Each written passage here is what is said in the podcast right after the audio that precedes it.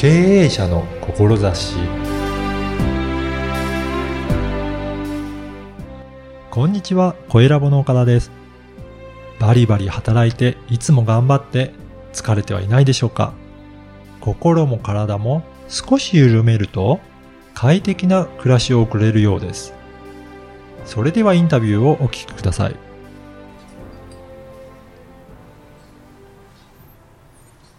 本日はヨガインストラクターの千葉由紀さんにお話を伺いたいと思います。千葉さんよろしくお願いします。よろしくお願いします。はい。えー、千葉さんはあの、多摩地域でヨガのインストラクターをされているということなんですけど、はい。ヨガっていうのは、はいそもそもどういったものなのかをちょっとお話を伺えたらなと思うんですが、あはいはい。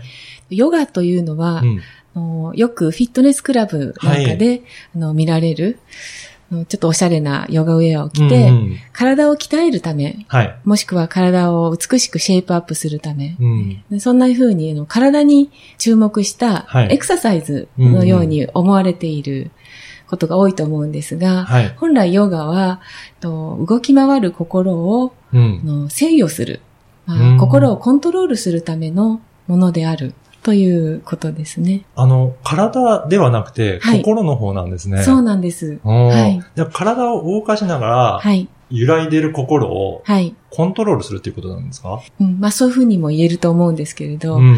まあもともとヨガって、まあ勝手に動き回る心をうん自分でコントロールするために、うん。8つの方法があって、はい。その8つの方法をまとめてうん。ヨガなんですね。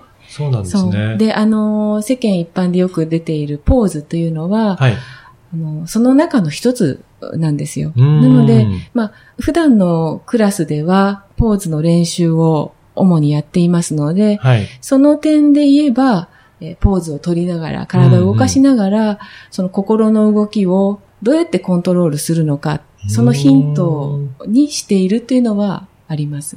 じゃあそのポーズを取りながら、うん心が落ち着いていく感じになるんですかね。そうですね。うーん。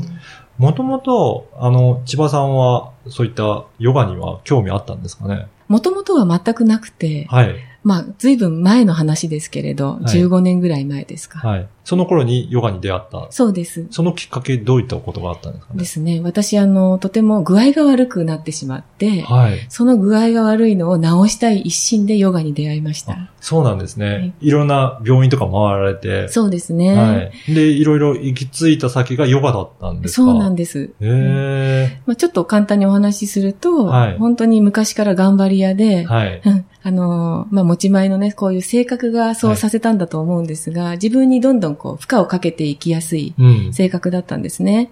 で、目標に向かって、とにかく頑張って、うん。こう成功して、っていう体験を積み重ねて、はいこう、登ってきた人生だったんですけれど、そこである時に急にあの、めまいを起こして、そこからどんどんこう、具合が悪くなって、はい。例えば満員電車に怖くて乗れない、うんあの。人がバーッとこう乗ってくるのが怖いとか、はい。あとは夜寝る前に、過呼吸ですね。吸って吐いてがなかなかうまくできなくなったり、うん全身が震えたり、うん。あとは頭痛、肩こりはもう前からだったんですけど、うんいろんなこう自律神経のこうバランスが崩れた、崩れ出して、それで全身に不調をきたし始めたんですね。はい。それでいろんなところを、病院を、うんとにかくもうジプシーして、回って、回って、最後に人から紹介された整形外科で、うん。あなたの原因は筋肉だよと。はい。筋肉があまりに緊張しすぎていて、そういういろんな不調が出ているんですよ。でこれは治り。りますよってはっきり言われたんです。そうなんですね。どこ行っても原因がわからなかったのに、初めて原因を言われて、はいしかもそれが筋肉の過緊張だった。はい。で、あの、当時その、まあ、歩いたり走ったりはうん始めようと思ったんですけれど、ちょうど今よりも一つ前ぐらいのブーム、うんヨガがブームだったこともあって、ヨガのことを目にする機会が多かったんですね。はいそれで、ヨガかなってちょっと思ったんですよ。それで、あの、調べて、はい。自分の行きやすいヨガ教室を見つけて始めたっていうのがあ、そこからがきっかけだったんですね。はいじゃあもともと自分の体調不良を治そうっていうところから入って、それでやっていったんですね。そうです。それでどうでした？どれぐらいでなんか変化とかありましたかうねん。もう最初からうん。なんかこの終わった後の気持ちよさってなんだろうっていうのは思っていました。はい。最初体験した時から、なんかこう体が全身がこう柔らかくうん。緩んで、うん頭がすっきりする。そうなんですね。うんで、血が巡った感じでなんだろう、この心地よさは、と思っていて、それでもまた次の日から肩が凝り出してってなるんですけどね。でもそれで続けていって、2、3ヶ月後ぐらいに、うん。うーん、そんなにマッサージ行ってないなって思ったんですよ。もう、週1回は行ってましたので。あ、もう頻繁に行ってたの頻が、繁に行ったのが、行かなくても。大丈夫になってきた。はい、持ちこたえてるなって気がついて。うんそして、そうですね。私働きながらだったので、はいまあペースはゆっくりだったんですけど、2年ぐらい経った頃に、めまいがもうすっかりなくなって、はい。しかもその満員電車に乗るのが怖くなくなってたんですね。やっぱりうん気持ちの方もだいぶ余裕が出てきたとか。余裕出てきたんだと思います。はいで、こう満員電車に乗って倒れるんじゃないかっていつも不安があって、まあ実際貧血を起こして倒れたりしてたんですけど、はいある日、乗って、あ、私このまま倒れちゃってもいいやって思った時があったんですね。はい。倒れても多分死なないし、誰かが助けてくれるだろうっていう、うんなんとも言えない安心感みたいのが生まれて、はいいいや、倒れちゃえって思思ったそこからうんぐんぐん治っていったんですね、不調が。良くなってきたんです良くなってきた。へえ。で、ちょうどその頃って私、背中が柔らかくなってきたなって自分で感じてて、こう、後屈の後ろに反るポーズが。できるようになった頃だったんです。だな多分背中が柔らかくなって、うん首の後ろも通り始めて、自律神経がはい。多分整ってきた頃だったんだなって、今振り返るとそう思います。やっぱりそうやって体も良くなってくると、もういいんじゃないかなっていう風な、はい。気持ちの面でも良くなってきてっていうのが両方あるんですね。多分ね。もう、もはや心と体どっちが先なのかわからないぐらいあ。。ああ。じゃあ、ヨガでそうやってやっていって、うんもう心も体もだんだん良くなっていって、はい。じゃあ、それから、その時はまだ働いてらっしゃったんですかね。はい、働いています。そこからヨガのインストラクターになっていったんですかね う。んそれはなんかどういったきっかけありまそうすかね？ですね。もう良くなり始めたのが初めて2年ぐらいだったので、そこからもずっと長いんですけど、ずっと勤めていて、はい仕事をして、で、肩こりもありましたし、うん。今よりは。うん。だけど、そうですね、えっと、ちょうど2年、3年ぐらい前か、3年ぐらい前に、仕事、相変わらず残業が多くて、仕事きつかったんですね。で、このまま、こう、終わっていくうん。人生はちょっと嫌だかなって思い出して、その頃ちょうどこうヨガの自分のポーズの気持ちよさとかも上がり出してて、なんかすごくこのヨガって素晴らしいなっていう思いがあって、うんバランスが変わってきたんですね。はい。で、ある時なんか、あ、このヨガの素晴らしさを誰かに伝えたいって思い始めたのが3年前ぐらい。ああ。で、そこからカルチャーセンターでうん。週末に教え始めて、勤めながら教え始めて、はい。ただ、あの、先生も、その頃にあなたもう教えていいわよってうん。先生に言われたので、はい。まあ、カルチャーセンターでちょっと教え始めて。で、そこから半年間、掛け持ちでやってて、で、2年半前ですか、はい。に、もうバランスが完全に変わって、多摩地域っていいところだなって。あの土日にね、休んでる時、まあ前から思ってたんですけど、はい。ここで落ち着いて暮らしながら仕事もしていけたらいいなう。んしかも好きなことで。うん。と思い出して、いろんなものが全部混ざって、はい。ヨガでやろうと思ったんですね。それで会社を辞めて、はい。フリーランスでインストラクターとして活動していこうってなりました。ね。今じゃあ、いろんな生徒さんいらっしゃって、はいやっぱり生徒さん自身もどんどん変わってる様子なんてわかるんですかね？わかりますね。本当に、あのー、着実に変わっているのがわかります。じゃあ、ここで緩んできたなとかっていうのが分かってくるんですね。はい、うんレッスンの途中ももちろんそうですし、はい。もうちょっとあの、広い、1長期のヶ月、はい数ヶ月、うん。半年って単位で変わってくるのがわかりますね。やっぱり、まあ人間は体もそうですけど、うん心と体が繋がっていて、はいそのあたりが両方緩んでくると、はい全然体調とかも変わってくるものなんですかね。そうですね。うんやっぱりそうやってやりたいことを、うんこのやりたい場所で、はいあの、進められているっていうことなんですけど、はい。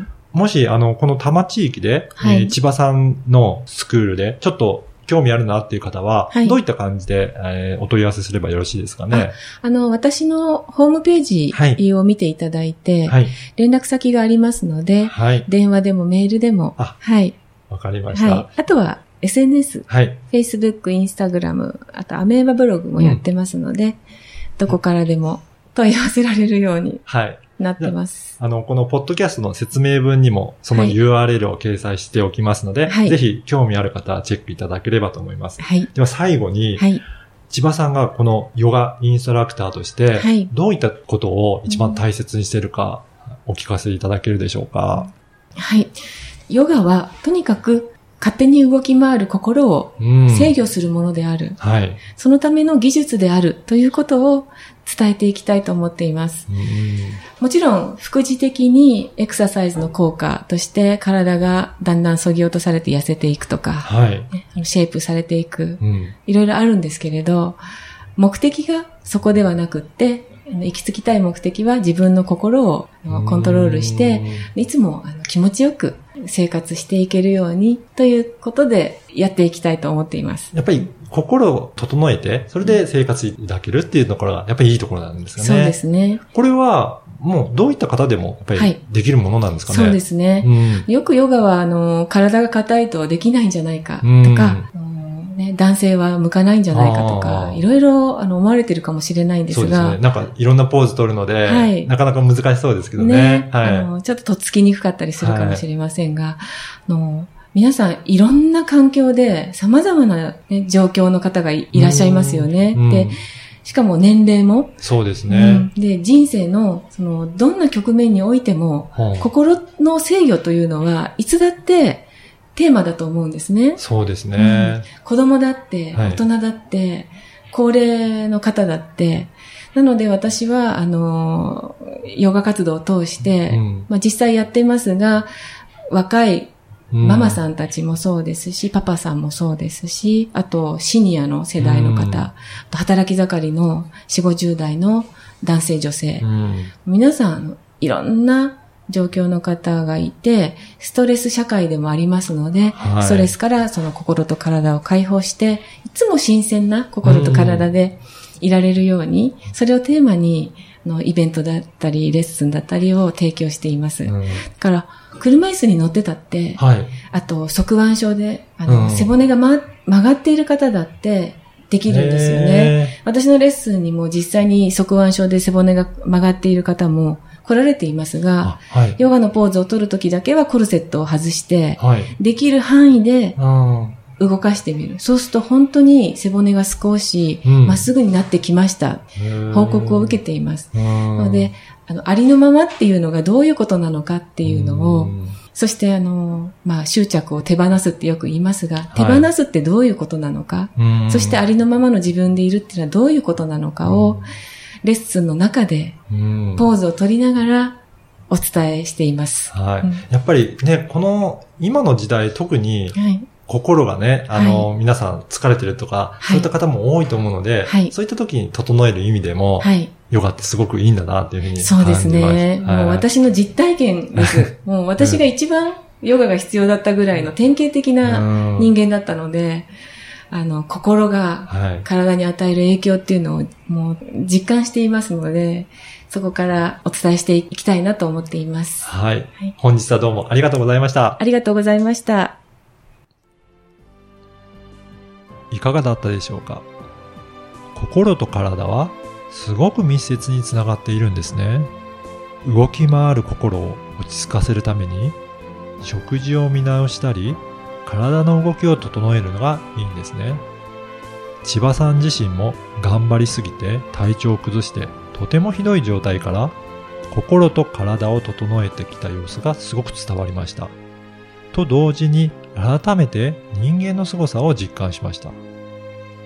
心を整えるために体を動かしていろいろなポーズをとり、呼吸を整え集中してそして瞑想する。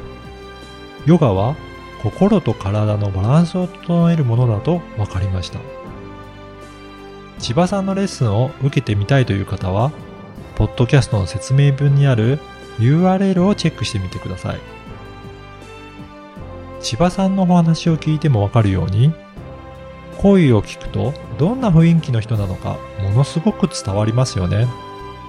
あなたの思いを伝えるツールとして、録音した音声を活用してはいかがでしょうか。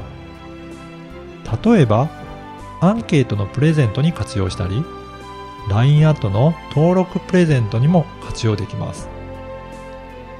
音声メディアの活用方法のご相談や収録も受け付けています。ご興味ある方は、声ラボのホームページからお問い合わせいただけると嬉しいです。あなたの思いを声で届けてみてはいかがでしょうか。ではまた次回。